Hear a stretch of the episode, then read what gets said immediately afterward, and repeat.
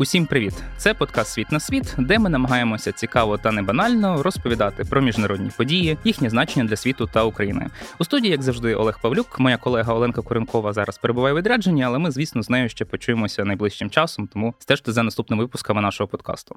Сьогодні ми поговоримо про подію, яка в Україні викликала ажіотаж, мабуть, передусім тому, що декому нагадала дуже підозріло паралелі з тим, як відбувалося повномасштабне вторгнення Росії в Україну. Візьмімо ситуацію найбільша навіть не найбільша, а одна з найбільших країн видобувників нафти вирішує анексувати територію сусідньої держави. Більшість населення це підтримує, і власне світ перебуває в очікуванні агресії. Нині ми говоримо про події, які відбуваються в Латинській Америці, а саме між Венесуелою та Гаяною. 3 грудня в країні у Венесуелі відбувся референдум про приєднання частини території сусідньої Гаяни. І за даними, які оголосила венесуельська влада, на всі п'ять питань референдуму 95% венесуельців відповіли так. Після чого венесуельський диктатор Ніколас Мадуро оголосив про створення 24-го штату Венесуели Гуяна Есекіба. У столиці Гаяни Джорджтауні, звісно ж, референдум відкинули і закликали міжнародну спільноту втрутитись у ситуацію. Власне, що там відбувається? Чому виник або може не настільки спонтанно цей конфлікт, і чи насправді коректно говорити про паралелі між Україною, Росією та Венесуелою Гаяною? Сьогодні будемо говорити із запрошеним експертом Іваном Фечком, який досліджує Латинську Америку та Карибський басейн у Раді зовнішньої політики Українська призма. Іване, добрий день, дякую, що приєдналися. Добрий день, дякую за запрошення. Мені б хотілося почати, звісно, з історичного контексту, тому що, мабуть, варто зрозуміти, чому взагалі між Венесуелою та Гаяною виник цей конфлікт, якщо так можна сказати. Чому цей регіон Есекібо він став предметом взагалі територіальної претензії з боку Венесуели, якщо так можна сказати. Ну, взагалі, тут ситуація виходить пов'язана ще з колоніальними часами. Ми знаємо, що Латинська Америка вона була колонізована європейськими країнами, і саме з того часу цей конфлікт по суті і почався. На території сучасної Венесуели там знаходилися іспанське володіння. Там, де знаходиться зараз держава Гаяна, то це були володіння, які належали іншій колоніальній імперії Нідерландам. Відповідно, на початку 19 століття в Латинській Америці почався визвольний рух. Венесуела серед інших країн вона проголосила незалежність у 1811 році. Ну і звичайно, що на початку там особливо було багато і так визначало питань, тому не всі лінії кордони вони були демарковані належним чином. Тим паче, що спочатку ця територія, про яку ми зараз говоримо, це штати Сікібо, він знаходячись на кордоні між Венесуелою, що проголошеною країною незалежною, та Нідерландами, через деякий час Велика Британія його викупила. І скориставшись тим, що в молодій Венесуелі дуже багато було проблем, тому що там спочатку взагалі існувала таке велика держава, Велика Колумбія, потім вона розпалася, молоді держави, та розуміємо, що там дійсно дуже багато з цим всім було пов'язано нюансів. І цим скориставшись, Велика Британія, вона по суті встановила свою владу в цих таких регіонах, де не були чітко розмежовані кордони і де не проживало відповідно іспаномовне населення, такі достатні кількості, аби вони все ж таки себе ідентифікували як до Венесуели. От і звичайно, що Венесуела, коли вже трошки розібралася в ситуації, вона почала якісь свої такі певні протести висловлювати. Тут варто зазначити, що Сполучені Штати Америки на той час вони її підтримали. Це пов'язано з тим, що Сполучені Штати, як ми знаємо, вони ще в 23-му році проголосили цю доктрину Монро про те, що так європейські країни не мають права втручатися в інтереси американського континенту, і вони відповідно будуть захищати ось і саме в цьому контексті вони порадили Венесуелі оскаржити це рішення. І зрештою, в 1899 році відбувається така одна з ключових подій цієї історії. Це рішення парижського арбітражу, який вирішив те, що ці території повинні все ж таки належати Британії. Звичайно, що Венесуела вона з цим не погодилася. Перша причина полягала в тому, що венесуельська делегація вона не була представлена на цьому арбітражі. Вона відповідно не могла одразу оскаржити це рішення. Ну і потім там також знаходилися деякі моменти, документи вже почали з'являтися про те, що це рішення арбітражу воно було суб'єктивним і сфальсифіковане на користь Великої Британії, як великої зрозуміло в той час імперії. О, тому вони з цим рішенням не погодилися. А другий такий важливий рубіж цієї історії це вже 1966 рік. Власне, коли Велика Британія як колоніальна імперія припиняла по суті своє існування, то було укладено в Женеві угоду між Великобританією та колоніальною владою Гаяни з одного боку, та з іншого боку з Венесуелою. Відповідно до цієї угоди сторони погодили, що дійсно є все ж таки певні там дискусії, і це питання потрібно вирішувати, створити спеціальну комісію за участі обох представників. І тут найцікавіше виходить, що після трьох місяців після цієї угоди Велика Британія вона віддає незалежність Гаяні. Ось відповідно, ця Гаяна новостворена держава, вона ці всі проблеми перебирає на себе. Венесуела ніколи не погоджувалася з цими кордонами, але ніколи прям такої активної уваги, як оце ми зараз бачимо, не було. Ну от більше того, можна сказати, що навіть на от початку 21-го століття, коли в Венесуелі вже була влада Уга Чавеса, то відносини дуже близькі були між цими країнами. Мало там не братерське, якщо так можна да, цим відомим терміном висловитися. Уга Чавес він е, навіть в контексті, коли в нього запитували, як що він думає взагалі та стосовно кордонів між цими двома країнами, він казав: Я, дивлячись на мапи наших країн, на кордони між ними, не звертаю уваги на те, аби там щось поділити чи змінити. Я дивлюся з одною метою для того, аби встановити нові дороги, нові інфраструктурні проекти і все. От, але от бачимо, що зараз зміняється ситуація, і причина тут зрозуміла. Ну до речі, можливо, комусь причина і не зрозуміла. Ми про це поговоримо. Мені насправді тут е, в цій історії цікавий момент. Ви говорили про те, що Гаяна це колишня британська колонія, і вона приголосила в середні 20 століття незалежність. А чи зараз зберігає взагалі Британія якийсь вплив на те, що відбувається в Ганяні? Чи це ну власне між ними є якісь відносини, такі близькі, ближче ніж там просто між двома державами? Так, це ключове питання насправді в контексті якраз посилення міжнародної підтримки Гаяни зараз, тому що Гаяна, хоч вона й проголосила свою незалежність, і там е, відповідно повністю структури незалежні, але вона також, як і більшість е, колишніх британських колоній, входить до британської співдружності націй. Ну от і хоча ми розуміємо так, що це об'єднання воно не несе настільки якоїсь певної відповідальності, ось якісь там гарантій, але зрозуміло, що для Великої Британії, як для країни світового рівня, зараз це питання є дуже важливим. І тому не дарма, якраз таки за тиждень до проведення референдуму в Руанді проходив саміт співдружності, на якому це питання піднімалося, і, зокрема, було висловлено підтримку Гаяні про те, що в жодному випадку не можна допустити, щоб Венесуела розпочала якісь стосовно цього дії. Ось також в парламенті в нижній палаті піднімалися це питання. Палаті парламенту Британії. Так, так, так, звичайно, так. Даніелем Кавчинським, парламентарем, який наголосив, що Британія не може не звернути на це увагу, тому що це її інтереси, це її відповідальність. І тому, якщо ми будемо зараз говорити про те, хто підтримує Гаяну, хто буде її підтримувати, якщо ситуація погіршиться, то Великобританія повинна бути одна серед тих держав, зважаючи тим паче, що вона хоче зберігати свій вплив на міжнародні процеси, і що для неї це було б дуже великим ударом, якби зараз проти країни, яка знаходиться так в британській підружності, розпочали військові дії і по суті окупували дві третини її території. Ми вже говорили про те, як розвивалася нинішня криза, що між Венесуелою та Гаяною лише донедавна були відносно теплі стосунки, якщо так можна сказати. Потім, наскільки я пам'ятаю, виникає ситуація, коли в 2015 році, якраз в регіоні Секібо, виявляються величезні поклади нафти. Але знову таки виникає личне питання. Венесуела величезний власне видобувник сама нафти. Якщо не помиляюсь, вона навіть рекордсмен за кількістю запасів, які взагалі є розвіданими. Навіщо їй тоді виходить Есекібо? Чому вона взагалі, якщо 15-й рік став таким от переламним, навіщо їй взагалі звертати увагу на ще додатковий регіон? Так, все правильно. Дійсно, Венесуела, на перший погляд, вона і так не позбавлена природних ресурсів. Займає перше місце по оцінках по тому, скільки нафти там можна виробити. Це приблизно 300 мільярдів барелів. Ось до порівняння у Саудівській Аравії менше, навіть там 280. Самому Есекібо там оцінки різняться між 11 і 20 мільярдами, які можуть бути, але потенційно це ще може бути і більше. Ось, ну, якщо говорити взагалі про стратегічне значення цього регіону, він не обмежується виключно нафтою. Там також є багато інших, до речі, також ресурсів, наприклад, ті самі там і алмази, і мідь. Хоча, звичайно, нафта зберігає першу позицію. Але те, що зараз розпочинається, зрозуміло, що це відбувається. Ну, по-перше, тому що Венесуела, вона в принципі не збиралася відмовлятися від претензій на цей регіон. Але конкретно це зараз нагнітання цієї ситуації, проведення референдуму, все ж таки, на думку більшості експертів, я цю думку також поділяю, є не економічним навіть моментом, а скоріше має політичні причини і пов'язано з тією ситуацією, які зараз перебуває Венесуела, і конкретно її карманич Ніколас Мадуро. Ось якраз хотів, якщо ми вже так підійшли до цього питання, я бачу різні версії, власне, чому це питання було порушене саме зараз. Одна, мабуть, з причин, і я зокрема стежив за російськими пропагандистськими ЗМІ, як це подавали.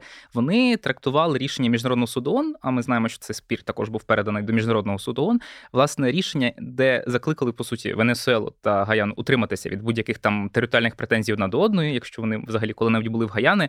Але це потрактували таким чином, що Венесуела сказала: ось нам дозволили власне провести це референдум. Інший чинник, ви вже частково підвели до нього політичний, полягає в тому, можливо, що в наступному році в Венесуелі мають відбутися вибори, які принаймні Мадуру на перший погляд вирішив зробити демократичними і допустити туди опозицію. В обмін на те, щоб з Венесуели зняли санкції, які наклали, зокрема, Сполучені Штати на видобуток нафти. Виникає питання, що з цього взагалі переважає тут більше, тобто, якщо говорити про політичний мотив, тут в першу чергу ситуація пов'язана дійсно з тим, що ви згадали, що Венесуела перебуває в дуже скрутній ситуації, ще починаючи спочатку початком цієї великої кризи, коли Мадуро став президентом. Ось ну щоб не розпочинати всю цю історію. Але зрозуміло, що популярність Ніколаса Мадуро в цих умовах в цій ситуації дуже низькою. Ну, по суті, за час його президентства з країни е, виїхало близько 7 мільйонів людей. Це, мабуть, найбільша міграційна криза взагалі історії Латинської Америки і одна з найбільших у світі. За межею бідності перебувають за такими скромними оцінками районі 95% населення. І погодившись на проведення, нібито як там було сказано, демократичних виборів наступного року, всім очевидно, що якщо ці вибори відбудуться, хоча б частково, так наскільки це можливо в умовах цього режиму, а чесно, у нього шансів переобратися майже немає. Тим паче, що сили опозиції, які вже тривалий час з різним успіхом, та переважно звичайно успіхом не дуже великим, намагаються йому протидіяти. Вони все ж таки обрали собі єдиного кандидата Марія Мачадо, от людину з таким великим вже опозиційним досвідом боротьби проти режиму. І Хоча Ніколас е, Мадуро він е, намагається його влада так намагається протидіяти і там не допускають кандидатів, і продовжується переслідування їхнє. Але от під тиском Сполучених Штатів дійсно була укладена ця угода, яка передбачає проведення виборів. І саме з цієї причини, е, як вважається, і починає Мадуро цю ситуацію. Тут, по-перше, дуже часто зараз, до речі, порівнюють так те, що відбувається між Венесуелою і Гаяною, і те, як Російська Федерація розпочала вторгнення в Україну. Ось, хоча, звичайно, одразу скажемо, що це не ідентична ситуація. Тут багато що відрізняється, але е, сходиться в тому, що дійсно два диктатори нафтових великих держав, які втрачають популярність себе в країні через ті величезний комплекс проблем, яких у них є. От в першу чергу економічний, звичайно, але також і політичний. Вони намагаються розіграти цю карту такого зовнішнього фактора, якоїсь такої загрози для того, аби об'єднати своє суспільство. Тим паче, що в Венесуелі достатньо великі такі, скажімо так, націоналістичні та патріотичні цінності. Ось історично переважають і не дарма ж Уго Чавес, Він постійно це ж і перейменував країну. Україну та боліваріанську. Ну, от і постійно ці всі ідеї, що пов'язані з 19 століттям, з ліпертадорами, от визволителями Венесуели, вони постійно побутують на ідеологічному рівні. О, тобто, перший момент це для того, аби таким чином сконцентрувати суспільство навколо себе, показавши, що є зовнішня загроза, тим паче, що все ж таки дійсно консенсус в суспільстві такий, що цей штат, який би він все таки має належати Венесуелі. Інше питання, наскільки це пріоритетно і як це має відбуватися. От, по-друге, навіть якщо зараз дійсно Ніколас Мадуро, як він і заявляє, військової агресії він не планує проводити, але в будь-який момент він може посилити е, свій вплив, свою владу таким чином, оголосивши, наприклад, про введення або військового стану, так або, наприклад, навіть надзвичайної якоїсь ситуації, таким чином, або просто перенести ці вибори, або їх взагалі не провести, виправдовуючи це таким зовнішнім фактором, або якщо і провести, то таким чином, е, аби його можна було простіше сфальсифікувати і менше якось протидіяти опозиції. От буквально нещодавно новина, от е, декілька, ну по суті, вчора уже ми бачимо, який результат. Те, що прокуратура Венесуели, очевидно, яка перебуває під контролем та Ніколаса Мадуро, вона видала ордер на арешт 14 представників опозиції, нібито з тієї причини, що їх запідозрили, що вони протидіють територіальній цілісності Венесуели, що вони співпрацюють з американцями. О, тому що американці вони ж там вже, ну як говорить та офіційна влада, всі ці нафтові ресурси високі почали розробляти. От і тому їх одразу вже починають видавати арешти, незважаючи на те, що в угоді, яку вони уклали з опозиції. Так вони навпаки якраз зобов'язувалися відпустити цих лідерів опозиції, але схоже на те, що ця ситуація вона буде використана ще й для того, аби переслідувати опозицію, закидати, що вони нібито діють в антинаціональних, антидержавних інтересах. Тому ця історія зараз нас і запускається якраз для того, аби втримати себе при владі. Я би тут трошки повернувся назад. Ви частково випередили знову таки мої питання, але мені все ж таки було цікаво. Я пам'ятаю, коли були власне активні антиурядові протести проти Мадуро кілька років тому, і їх очолював ще тоді лідер опозиції Хуан Гуайдо то тоді і Сполучені Штати, здається, і низка європейських держав вони визнавали його як такого, от, по суті, легітимного лідера Венесуели і вважали його по суті офіційним представником Венесуели. Минуло так багато років, і зараз ми бачимо взагалі зовсім іншого кандидата. Я, мабуть, точно активно не стежу за цю ситуацію. Все таки, що сталося, де ділося те визнання, де дівся взагалі сам Хуану Гайдо? Так, дійсно була така ситуація, що в Венесуелі проходили в 18-му році вибори. Відповідно, якраз уже 6 років проходять, тому наступні вибори будуть наступного, 24-го року. А на цих виборах представники опозиції вони взагалі участі не брали, заявивши про те, що немає сенсу, та, тому що там не демократичний режим, і що цікаво, цю позицію підтримали в тому числі, наприклад, латиноамериканські держави, які також визнавали, що в даних умовах демократичних виборів не може відбуватися. Але звичайно, Ніколасу Мадуру це зовсім не завадило себе проголосити в черговий раз президентом. І от відбувається така ситуація, що тогочасна національна асамблея та парламент Венесуели він складався в більшості з представників опозиційних партій, які і проголосили. Ну, відповідно, це був якраз голова парламенту Хуана. Гуайдо виконуючим обов'язки президента, от для того, аби відбувся цей транзит влади і змогти провести дійсно демократичні вибори. Його підтримали як країни заходу, зрозуміло, та в першу чергу Сполучені Штати. Особливо давайте згадаємо, що тоді при владі в Сполучених Штатах був Дональд Трамп, який займав дуже радикальну рішучу позицію. Проти я досі пам'ятаю, як він там обіцяв, чи то війська ввести в Венесуелу, щоб Мадуру вбити. Він їм сам Мадуру казав, що на мене там оголосили полювання американські військові. Там навіть було цей скандал, здається, з пійманими якимись шпигунами в Венесуелі, які нібито були засланими американськими спецназівцями. Що це потім ще так само було якимось скандалом? Так, все правильно. Та позиція Вашингтону вона була такою достатньо рішучою. Ну закінчилося тим, що вони просто підтримали Гуайдо і вели дуже жорсткі санкції.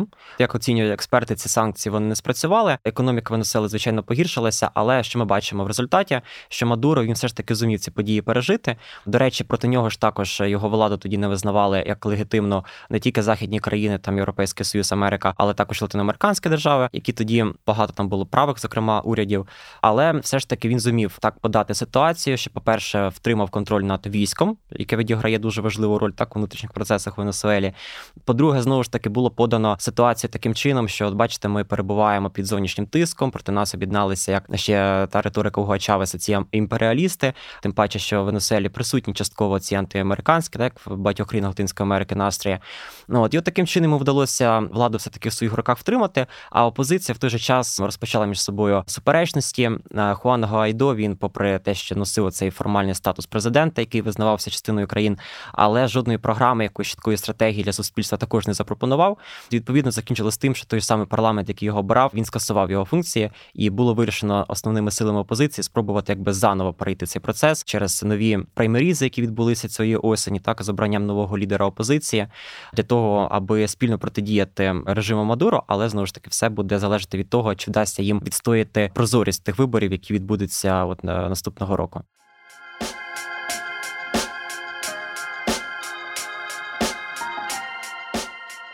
Все ж таки, повертаючись тепер до теми референдуму і до теми е, спроби анексії чи, можливо, ще не анексії Венесуелою території Гаяни. Ми вже говорили про те, що і ви вже зазначали, що власне в Венесуелі панують ці певні націоналістичні настрої. Але знову таки, якщо дивитися на результати референдуму, суто офіційні дані проголосували десь половина населення, з них 95% е, сказали, що вони за. Чи можна реально говорити, що ці результати, яким вони не були, відображають настрої венесуельського суспільства? Що справді там, от якби відбулася анексія, якби відбулося вторгнення військ, це б венесуельці підтримали? Ні, взагалі це не відповідає дійсності. Більше того, по суті, коли Мадуро проводив цей референдум, він сподівався ще й промоніторити, наскільки суспільство підтримує його ідею, і наскільки це допоможе йому посилити свою владу. Ну, хоча офіційно він звичайно там організовував в результаті цього референдуму урочисті за заходи і святкування про те, що всі венесуельці так дали йому мандат на відстоювання, як він каже, територіальної цілісності. Але насправді ми можемо побачити, що ця ідея вона не зайшла, і більшості венесуельців все ж таки цікавить вихід цієї надзвичайної крайньої бідності ніж повернення прямо зараз цього регіону. Ну і таким от чином, навіть що стосується референдуму, то от в лідерів опозиції та сама Мачадо, вона поставила під сумнів його проведення, його результати. Бо да, дійсно влада сказала, що там взяли участь 10 мільйонів осіб, тобто 50% населення, з яких, звичайно ж, та от майже всі 95% проголосували за. Але там виходить така ситуація. Ви згадували на початку, що в цьому бланку було одразу 5 питань, які по суті частково дублювали одне одного, тобто всі вони стосувалися, чи підтримують венесуельці приєднання цієї території, але вони... різних аспектів. Так, та різних аспектів, тобто там, наприклад чи підтримуєте ви створення окремого штату, чи підтримуєте ви надання жителям, які там проживають, паспорти. О, да, до речі, також в контексті схожості ситуації з російським вторгненням можна це згадати. І тому виникає в лідерів опозиції, спостерігачів таке питання. Можливо, взагалі проголосувало всього 2 мільйони людей. Просто там кожен же ж по 5 е, відповідей зробив, і от виходить нас 10 мільйонів. Але це ж велика різниця. Так прийшло голосувати 50% чи все ж таки 10%. Це перше. Але друге, навіть якби 50% прийшло, звичайно, вони ж прийшли у контексті як там стояло питання розпочати міжнародні консультації, і е, ну мало хто з венесуельців насправді так, якщо його запитають, чи потрібно нам відмовлятися від регіону, ну, мало хто скаже, потрібно відмовлятися, навіть незважаючи на ту скрутну ситуацію, яка відбувається. Але ж питання вторгнення, розпочати війну, нехай навіть проти країни, яка у військовому плані значно за тебе менша, це зовсім інше. І е, насправді навряд чи суспільство об'єднається, як сподівався Мадуро навколо цієї ідеї, і підтримує подальше загострення ситуації аж до того, щоб розпочати якісь військові дії. Не знаю, чи можемо прогнозувати, чи почнуться якісь воєнні дії, але, мабуть, можна поговорити про стратегію Мадуро на найближчі тижні в контексті цього референдуму. Уже він оголосив формально: ми створюємо окремий штат. Уже оголосив, що потрібно надрукувати нові карти, які треба розповсюдити в офіційних закладах, школах, університетах. І очевидно, що вони будуть використовуватися як такий пропагандистський елемент. А що від власне далі, окрім цієї пропагандистської роботи? Чи варто очікувати на якийсь більш рішучий крок з боку венесуельського режиму? Е, дійсно, поки що ми бачимо таку, можна назвати якусь віртуальну анексію, тобто те, що він там додав цей штат до карти, це звичайно мало що змінить для самого населення Есекібо чи Гаяни. Але подальша ситуація в першу чергу буде залежати від міжнародної реакції, настільки багато йому дозволять зробити. Тому що якщо ми елементарно порівняємо військовий потенціал країн, то вони перебувають на зовсім різному рівні. Венесуела, попри всі ті труднощі економічні, які в неї є, про те, що там населення проживає буквально на декілька доларів у місяць і е, так намагаються виживати і тікають за кордон. Але ми розуміємо, що ці режими та вони постійно на військові справи не економлять, тому що це основа їхньої підтримки. І загалом венесуельська армія вона є достатньо озброєною, в тому числі і озброювала якраз таки Російська Федерація, особливо починаючи з 2005 року. Там було багато контрактів, укладених за вигідними цінами. Тому зараз в них там військо налічує 130 тисяч професійних військових, плюс достатньо великий є мобілізаційний ресурс. Ну та все таки 30 мільйонів населення, і військова техніка також є, в тому числі військово-морський флот і так далі. Гаяна в той же час вона має за приблизними підрахунками 3-4 тисячі військових, включаючи та й національну гвардію. Тобто є питання, наскільки вони дійсно ефективні взагалі. Військової техніки в них практично немає. От можна на відповідних ресурсах побачити там 6 танків, наприклад, налічується. Ну це взагалі не здатно ніяк зупинити військову агресію. Тому якби ніщо не заважало, Мадуро міг би, хоч зараз там розпочати цю анексію, і навряд чи Гаяна би змогла що зробити, попри те, що президент Ірфан Алі він заявляє про те, що там всі військові підрозділи проведені в бойову готовність, і про те, що протягом останнього року йшли дуже активні консультації з е, військовими Сполучених Штатів Америки. Так? Я ще пам'ятаю, як венесуельська пропаганда казала на тлі цих консультацій, що штати взагалі у Гаяні створили свою військову базу, то угу. окуповують територію, то що ж ми на неї там не зможемо претендувати. Так, ну так. Тобто буде орієнтуватися на реакцію країн, в тому числі і тут дуже важливу роль будуть відігравати не тільки США, але й Латинська Америка, особливо головний ключовий гравець, звичайно, Бразилія. Попри те, що теперішній президент Бразилії Лула да Сільва він дуже тепло ставився до Мадуро з часу того свого обрання. От більше того, він, наприклад, навіть допомагав Мадуро вийти з цієї міжнародної ізоляції. В травні цього року запросив до себе на саміт південноамериканських держав, попри те, що там багато інших латиноамериканських лідерів, наприклад, президенти Чилі Уругваю, вони дуже сильно були проти цього. Але початок війни в латиноамериканському регіоні, звичайно, Бразилії, як і будь-якій іншій латиноамериканській державі, взагалі не вигідно, тому що ми знаємо, що на Латинську Америку дуже негативний вплив спричинила вторгнення Росії в Україну, та тобто подія, яка здавалося би відбулася взагалі на іншій частині світу. А якщо розпочнеться бойові дії в Латинській Америці, то звичайно ця дестабілізація вона дуже погіршить ситуацію і безпекову, і економічну, і гуманітарно. О, знову ці біженці, які так е, дуже сильно ускладнили ситуацію в Латинській Америці. Тому Бразилія вона звичайно уважно слідкує за регіоном. Лула вже заявляв про це, зокрема, і от нещодавному екологічному саміті, так який відбувався в Дубаях, про те, що він е, закликає всі країни, всі сторони конфлікту утримуватися від будь-якої конфронтації. Ну, ми розуміємо, що тут все таки саме в контексті Каракаса йде мова. От і не дарма Бразилія вона після цього референдуму почала збирати війська на кордоні, очевидно, для того, аби мати також таку от силу. А ось що стосується Мадуро, що ж він тоді буде робити в умовах, якщо йому все ж таки не дадуть спробувати провести таку фактичну анексію, то він все ж таки буде це розігрувати у форматі такого собі блефу для того, аби, по-перше, мати більше можливостей посилити свій такий авторитарний вплив у Венесуелі, ще більше закрутити гайки напередодні виборів, переслідувати опозицію, наприклад. Ну і також це буде використовуватись як певна така розмінна монета у переговорах е, США тому що Сполучені Штати е, під керівництвом Байдена тільки нещодавно погодилися на те, аби трошки спустити оці от санкції у рамках підписання угоди Барбадоської про проведення виборів. Ну і очевидно, що це також буде розігруватися та як певною мірою такий от аспект та для того, аби здобути ще більше якихось преференцій і спробувати все ж таки якось втриматися при владі наступного року ціною, можливо, якось замороження цього конфлікту. І можливо, дійсно Венесуела зараз не сподівається розпочинати бойові дії, але буде далі намагатися якось постійно цю тему підтримувати в інформаційному просторі. І, звичайно, завжди тепер є ризик якихось випадкових навіть зіткнень. Ну, от, наприклад, нещодавно була була інформація про те, що там зник вертоліт в Гаяні, і звичайно, будь-яка така от провокація незначна, вона вже є автоматично ризиком початку цього конфлікту, що також звертає увагу міжнародної спільноти, от зокрема і латиноамериканських держав і сполучених штатів, в тому числі. Мені до речі, цікаво здається, Гаяна сказала, що цей інцидент взагалі ніяк не пов'язаний з тим, що відбувається в Есекібо. Тобто, просто якісь там було чи технічні несправності, чи просто помилка пілота, або що намагалися так само максимально якось дистанціюватися і не створювати додаткового приводу для напруження.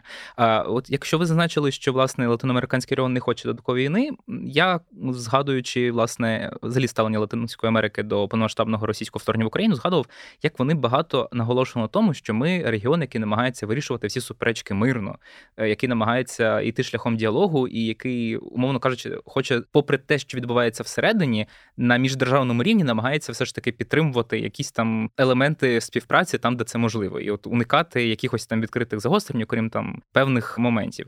І можливо, цей теж якийсь чинок ось грає роль. Ми говоримо лише про роль Бразилії, але що стосується, наприклад, там інших держав, вони ж, мабуть, так само не зацікавлені в тому, щоб Латинську Америку, умовно кажучи, розхитала ось ця територіальна суперечка. Угу.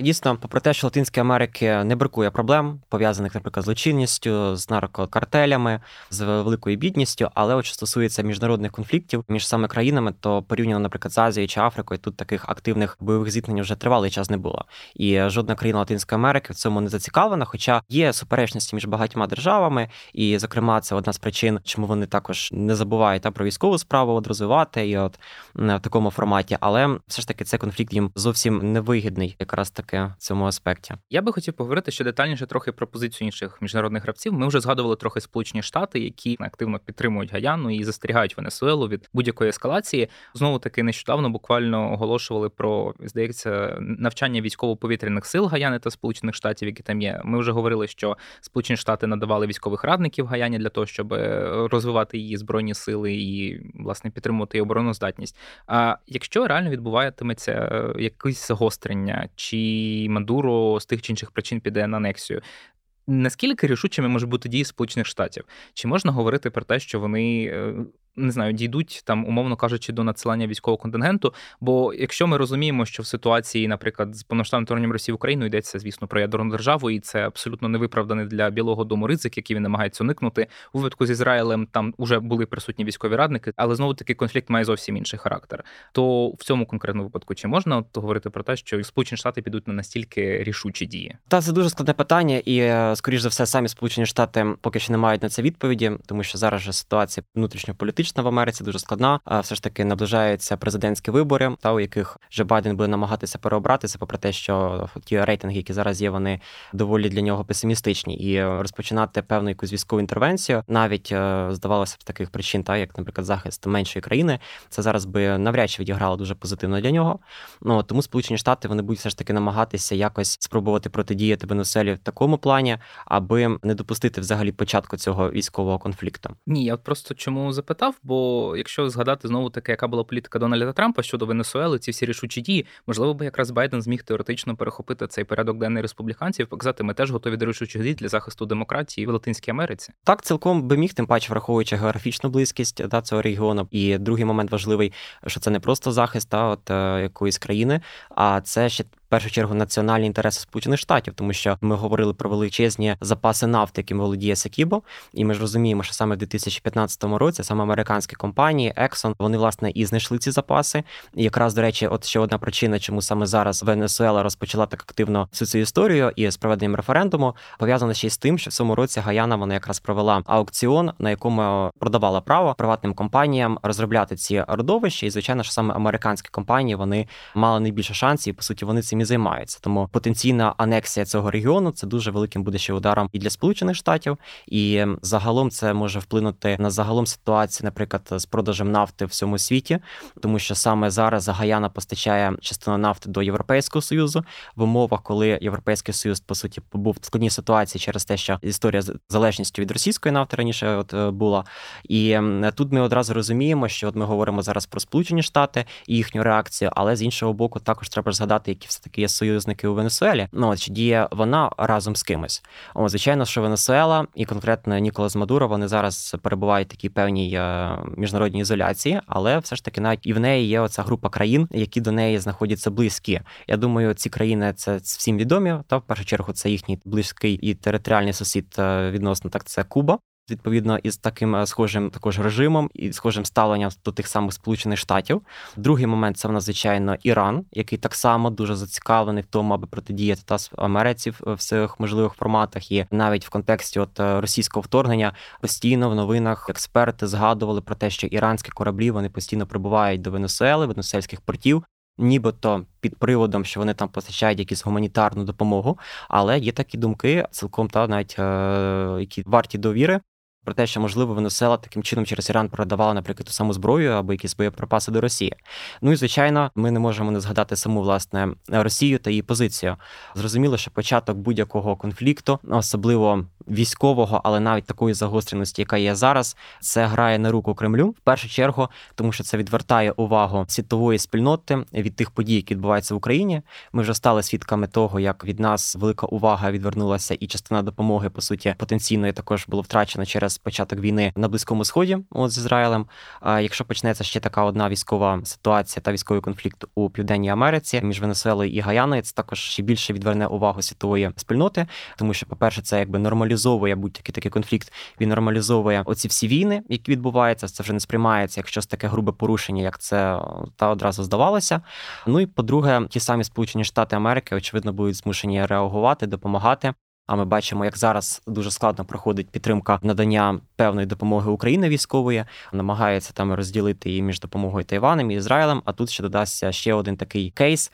Е, тим паче, що Сполученим Штатам знову ж таки потрібно на це реагувати, як ми говорили, і через те, що в них там нафтові компанії, і через те, що взагалі це американський регіон. На який вони якби історично там мали певні таке ставлення, що це якби їхня зона сфера впливу, зона відповідальності. Тому Росії ця ситуація вигідна, і скоріше за все, якраз і розпочалася історія саме через те, що Ніколас Мадуро він сприйняв оце от вторгнення в Україну як певний такий урок для себе. Та ну скоріше за все хибний, те, що дійсно це вторгнення і погіршення ситуації може сприйняти, та тому що от Росія розпочала вторгнення, на неї вели ще більше санкцій, ніж, наприклад, було на Венесело, але вона все ж таки вистояла, тому цілком можливо і ми зможемо так само перестояти. І ми знаємо, що Венесуела вона постійно підтримувала Росію в контексті вторгнення. Постійно Венесуела та була одна із небагатьох тих держав, які голосували за Росію, голосували проти українських, наприклад, резолюцій і прямо підтримували окупацію Криму, а також не засуджували російську агресію. І звичайно, що зараз Мадуро, розпочинаючи оце от нагнітання ситуації, він сподівається, що тепер Росія йому буде в цьому тепер зворотньо допомагати. Ну наскільки вона зараз може військово допомогти, велике питання зі зрозумілих причин. Вони самі зараз шукають по всьому світі для себе боєприпаси і так далі.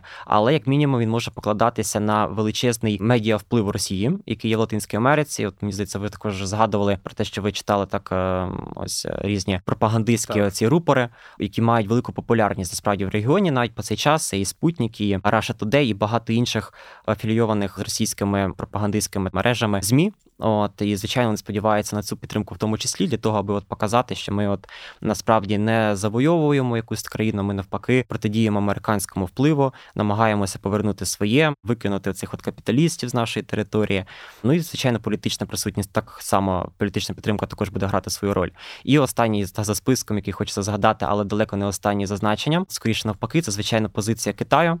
Та ми розуміємо, що Китай взагалі за останні роки він по суті став чи не найвпливовішим гравцем Латинській Америці, навіть багато в чому потиснувши Сполучені Штати Америки. І Мені тут якраз до речі згадалося, як Китай останніми роками став активно грати роль миротворця не в Латинській Америці, а в принципі, і згадаємо, як він, мовно кажучи, застрибнув до вагон на мирного процесу між Іраном і Судівською Аравією. Ось можливо, Китай раптом, коли буде зручна нагода, він так само пропонував, до речі, мирний план для арабо-ізраїльського конфлікту, але там насправді було лише компіляція. Але все ж таки, якщо повертатися до Венесуели та Гаяни, раптом і Китай так само втрутиться і скаже: ось є мирний план, ось ми посадимо країни за стіл переговорів і досягнемо якогось врегулювання.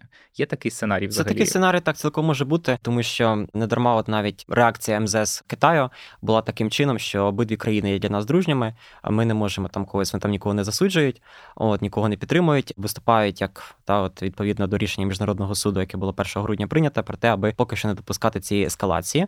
І враховуючи той великий вплив, який вони мають на Венесуелу, зручні для себе ситуації, вони цілком можуть виступити таким переговорником для того, аби ще показати свій політичний вплив і ще більше потиснути Сполучені Штати.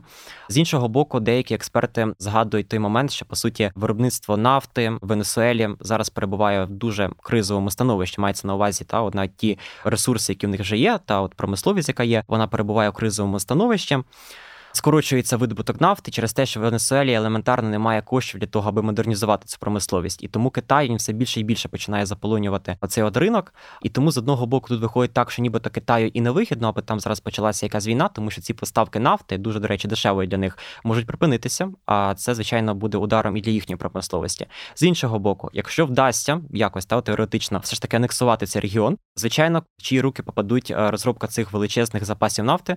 Очевидно, що сама Венесуела вона зовсім немає ніяких можливостей для того, аби ці великі інфраструктурні проекти провести. Тому для Китаю тут нібито якби була б вигода для того, аби взяти під контроль і виробляти ці ресурси. Тому позиція Китаю дуже важлива, і поки що вона ще не до кінця зрозуміла, попри те, що після проведення референдуму, в першу чергу, з ким зустрівся голова МЗС Венесуели Іван Хіль, це якраз таки були посли двох країн. Спочатку це Китаю, потім Російської Федерації. З обома, як вони говорили, вони повідомили результати референдуму, повідомили прагнення венесуельського народу повернутися території. Ну і що там за закритими дверима обговорювались, можна поки що тільки здогадуватися, але зрозуміло, що Мадуро він сам не зможе прийняти ці рішення, якісь активні. А якщо зможе, то йому потім буде дуже важко з цього вийти. Тому буде великою мірою він звертати увагу і координувати свою діяльність саме з цими двома згаданими державами. А між самою Венесуелою та Гаяною відбуваються зараз якісь контакти, щоб вирішити це питання, хоча б за посередників, якщо поки що до цього не дійшло. Так, комунікація вона іде, але зрозуміло, що Венесуела вона таким чином зараз подає в односторонньому форматі. Тут більше зацікавлена в цьому Гаяна, яка постійно намагається підкреслити. Та і президент Гаяни Айфан Алі він постійно заявляє про те, що ми виключно за мирне рішення, і е, через всі можливі формати вони намагаються і через посередників спробувати зв'язатися, і напряму в тому числі. Ну і взагалі за рішеннями цього міжнародного суду. Та от це якраз напередодні проведення референдуму 1 грудня було видано рішення про те, аби змусити або сприяти тому, аби обидві країни вони не діяли одноосібно, а навпаки, координували свою діяльність. Ну тут інша проблема в тому, що ні Венесуела, ні Гаяна вони не є тими країнами, які зобов'язані виконувати рішення міжнародного суду, тобто у них таких юридичних тут механізмів немає. Але очевидно, що такі контакти вони проводяться. Хоча, звичайно, дії Венесуели важко назвати такими, аби дійсно цей конфлікт спробувати якось нормалювати врегулювати мирним шляхом, принаймні зараз. Можливо, лише трошки пізніше, коли вони зможуть здобути, е, ну саме Ніколас Мадуро здобути ті е, якісь переваги, преференції, які він сподівається отримати.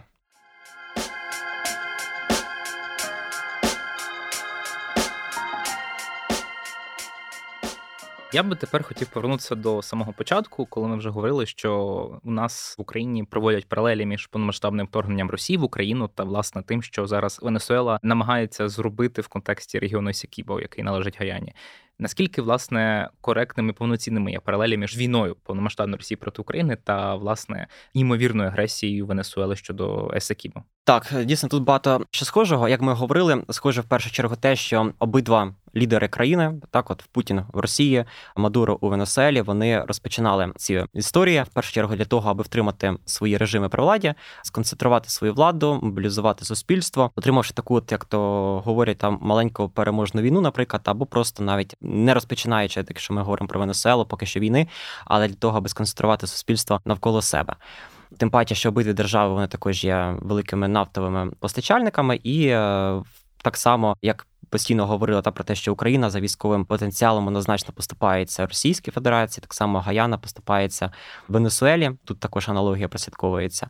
Але дуже часто можна зараз в медіапросторі побачити, що порівнюють ситуацію з анексією Кримом. Ну тут е, треба бути обережним, тому що все ж таки кордони України вони дійсно були міжнародно визнані так, от після розпаду радянського союзу, в тому числі вони ж були визнані і в конкретно в договорах, які підписувалися між Україною та Росією, там про дружбу, ну і всі ці інші. Я думаю, це зрозуміло. А от що стосується стосується регіону Асікібо, то тут дійсно не встановлено поки що остаточно. В цьому якраз і полягає основна проблема, за яку Мадуро і вчепився.